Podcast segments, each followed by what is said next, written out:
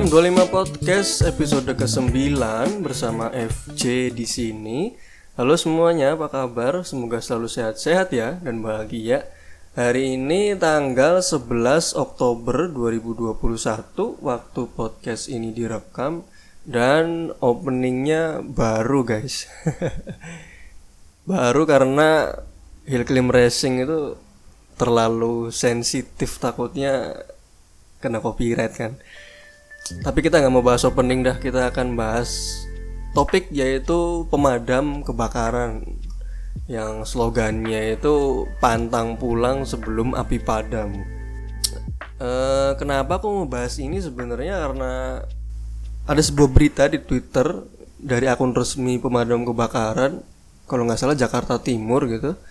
Dua hari yang lalu kronologinya adalah ada sebuah skuadron, skuadron skuadron pemadam kebakaran yang menyelamatkan e, mengevakuasi mengevakuasi sebuah kartu ATM kartu ATM yang nyemplung di got. Bukan HP ya teman-teman. Bukan koper isi duit bukan orang nyemplung orang nyemplung orang kecemplung. Bukan hal-hal yang penting gitu ya tapi cuma sebuah kartu ATM ya sebenarnya penting sih buat masnya yang lapor ya kronologinya adalah uh, masnya ini makan bakso di pinggir jalan. Dan pas mau bayar ngeluarin dompet ATM-nya kesenggol dan jatuh di got.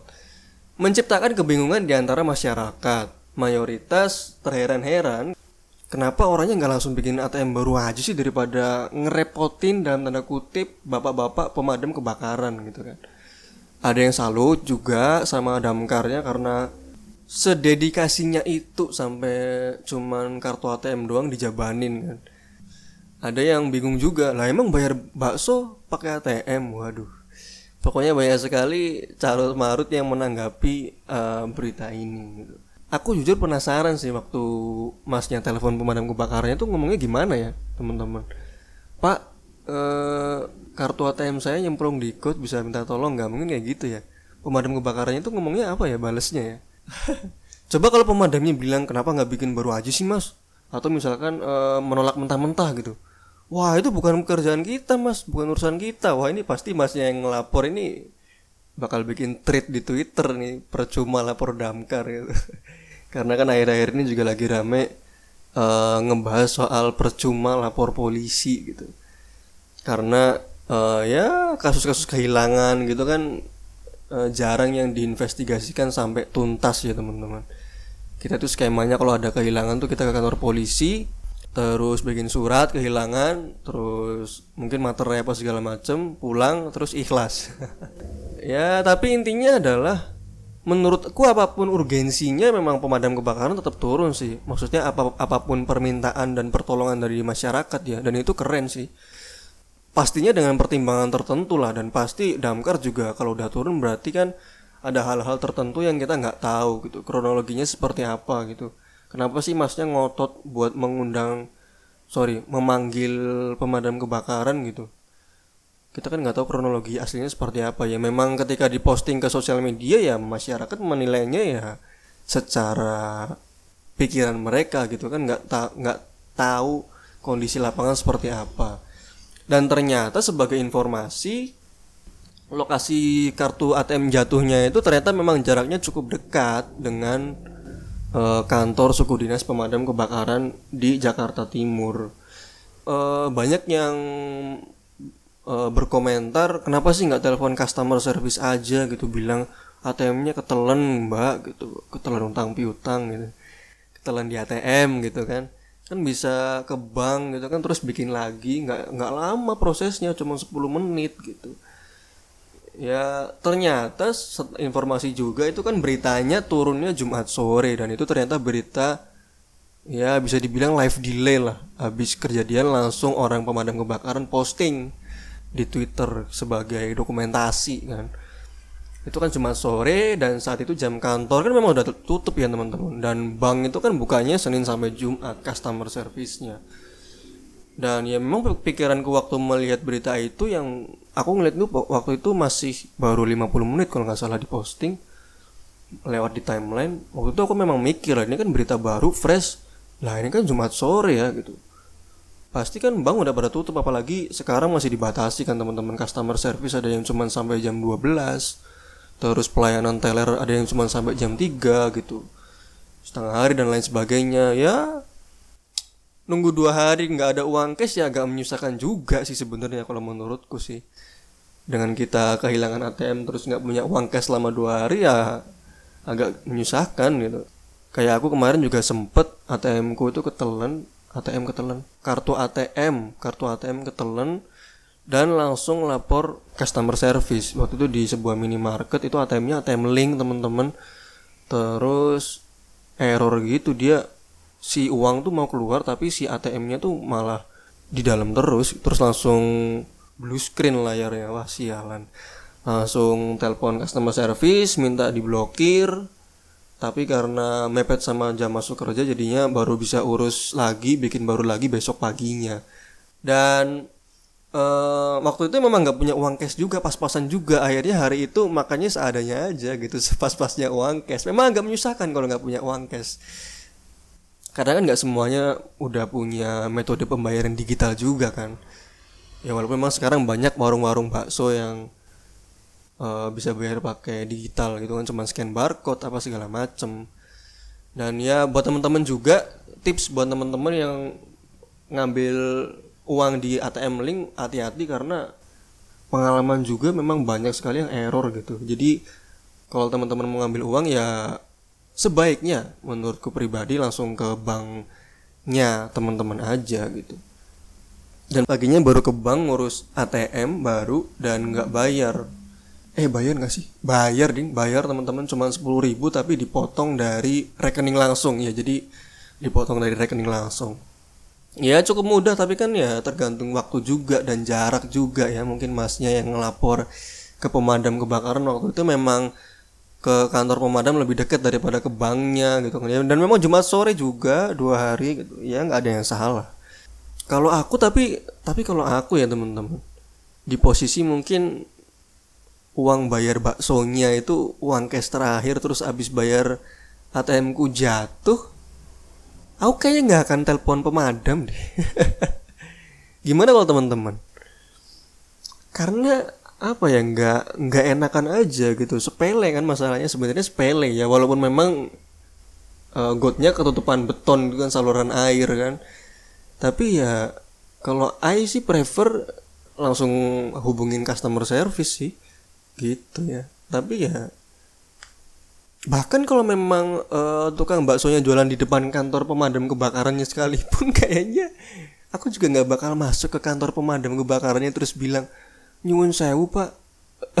Kartu ATM saya jatuh di depan di got depan gitu. Kayaknya enggak deh. Pertama sih langsung telepon customer service ya. Ya akhirnya segala kebutuhan hari itu yang mungkin nggak ada uang cash itu uang cash terakhir ya akhirnya mungkin makan o, uh, ojek online food gitu. Top up via m banking kalau nggak punya m banking gimana ya? Mungkin pinjam ke temen ya. Kalau nggak punya temen waduh. Ya cuman ya memang uh, approachnya orang itu kan berbeda-beda ya teman-teman. Dan itu ya sah aja nggak ada nggak ada yang salah. Cuman memang sekali lagi berita-berita yang cukup awam seperti ini memang menimbulkan carut marut di masyarakat ya tapi ya nggak salah juga sih lapor ke pemadam kebakaran dan mereka juga menyanggupi bekerjanya juga hati-hati safety helmet apa segala macem dan akhirnya sebuah kartu ATM terselamatkan. Jadi ya tugas pemadam itu kan memang nggak cuma memadamkan kebakaran, memadamkan api ya teman-teman, tapi juga ada tugas defensif, preventif. Aku malah jadi ingat opini pin loh. E, bomba itu penyelamat gitu kan katanya. Bomba itu penyelamat. Kucing atas pokok, kerbau masuk parit, kuda terlepas, ular dalam rumah. Kenapa aku apal? semua kami selamatkan gitu kan. Itu tugas siapa? Bomba gitu kan. Ya pahlawan tanpa tanda jasa bisa dibilang pemadam kebakaran ya. Intinya memang uh, mereka ini pahlawan serbaguna sih dan apa salahnya sih untuk apresiasi kerja keras mereka gitu? Ya aku paham memang uh, masyarakat itu banyak yang menilai terlalu merepotkan lah cuman sebuah kartu ATM ya kalau memang dibutuhkan ya gimana ya bro gitu. Minta bantuan kan. Uh, aku malah takutnya ya mereka mereka ini teman-teman bapak-bapak pemadam ini yang sudah berdedikasi ini jadi males ngelakuin hal-hal sepele karena selalu dijustis oleh masyarakat secara negatif gitu loh. Toh juga memang kalau ada hal yang lebih penting kayak kebakaran gitu ya pasti pemadam kebakaran ya lebih milih buat mademin api dulu gitu kan daripada menyelamatkan kartu ATM gitu loh. Uh, tapi aku penasaran sih skuadronnya itu dikasih traktir bakso nggak ya? Pasti kan nggak enak loh, cuma satu kartu ATM. Dan ya banyak juga kejadian-kejadian atau kasus yang hampir sama kayak ATM ini dan lebih lebih apa ya lebih aneh gitu contoh ada emang pernah manggil pemadam kebakaran damkar cuman gara-gara airpod bluetooth teman-teman tahu airpod ya yang uh, earphone tapi nggak ada kabelnya terus bluetooth gitu kan. Se itu cuman gara-gara airpod bluetooth sebelah kirinya itu jatuh ke got. Dan dia manggil pemadam kebakaran gitu. Emang susah diambil sih aku lihat videonya itu di twitter ada. Terus ada juga yang nelpon damkar karena cincin di jarinya nggak bisa lepas. Terus biasanya pemadam kebakaran tuh sering banget uh, bertugas buat membakar sarang tawon ini. Memang cukup sering gitu random memang tapi mereka ini bisa diandalkan dan siap apa pun resikonya gitu. Bahkan ada yang berkomentar di twitter ada case bahwa orang nelpon pemadam kebakaran gara-gara ada barang yang jatuh ke uh, sungai gitu. Bukan sungai kali lah ya kayak got gitu. Tapi sebelum pemadam kebakarannya datang barangnya udah berhasil diambil. Ini kayak di prank sih. Tapi ya gimana ya menurutku gimana lagi gitu. Uh, contoh lain kebakaran gitu ya teman-teman. Ya mending kebakarannya baru kecil terus kita langsung telepon pemadam kebakaran kan daripada nunggu apinya besar baru telepon damkar gitu. Kan mereka kan juga butuh persiapan mereka butuh pakai safety harness mereka juga butuh persiapan selang apa segala macam persiapan mobilnya juga. Belum juga kadang mobil-mobil mereka itu juga aku lihat tuh beberapa itu memang sudah agak berumur ya belum juga berjalan ke situnya tergantung lokasi kan jauh apa enggak ada kemacetan atau enggak gitu kan. Nah, udah gitu pas mereka telat dateng dicaci wah telat wah telat goblok gitu atau ya dimarah-marahin. Padahal mereka nelponnya pas apinya udah gede gitu. Pas dateng udah habis semua dimarah-marahin gitu datang dicaci pulang nggak dipuji. Ya kan kasihan mereka juga udah capek-capek gitu. Ya siapa yang mau juga sih sebenarnya kebakarannya sampai habis duluan. Tapi kan mereka kan masih di jalan atau apa. Ya memang kita juga nggak bisa kontrol masyarakat sih. Memang mereka, juga rumah mereka kebakaran. Tapi ya mari kita lihat secara balance gitu loh. Bahwa ya appreciate lah mereka gitu. walaupun datangnya telat setidaknya ya bala bantuan datang dan buat temen-temen ya soal soal ini ya ketemu kalau misalkan ketemu ambulan atau damkar di jalan ya tolonglah kasih jalan gitu kan. Karena kan mereka kan urgent gitu kalau udah udah ngebunyiin sirine gitu. Dan kepentingannya kan umum gitu yang kebakaran kan nggak cuma rumah kadang pasar gitu kan. Yang dirugikan kan juga banyak orang. Biasanya mobil-mobil yang nggak mau minggir gitu loh kalau misalkan ada pemadam gitu. Dan biasanya mobil-mobil yang murah biasanya. Kayak Ayla gitu kan yang belakangnya ada tulisan happy family sticker papa mama Aldo Dodi kucingnya Tisna lah apalah pokoknya. Biasanya ya mobil-mobil kayak gitu yang nggak mau minggir egoismenya tinggi kenapa ya? Pura-pura budek gitu loh. Ya intinya hargai mereka lah. Dan teman-teman kalau ya butuh bantuan urgent menurutku memang sebaiknya ya jangan ke damkar sih. Tapi kalau memang udah kepepet banget atau mungkin uh, deket sama kantor damkar ya bisa jadi salah satu solusinya sih. Tapi ya jangan juga digeneralisir apa apa damkar gitu. Dan jangan minta yang aneh-aneh juga misalkan damkar disuruh ke pasar pak beli minta tolong beliin saya sayuran ini. Jangan jangan ya jangan.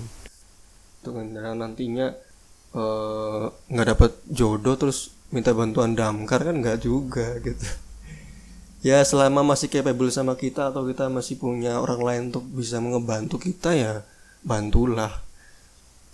Tapi asik sih sebenarnya kalau misalkan minta jodoh ke damkar ya. Minta cariin pacar ini uh, ya mungkin itu aja.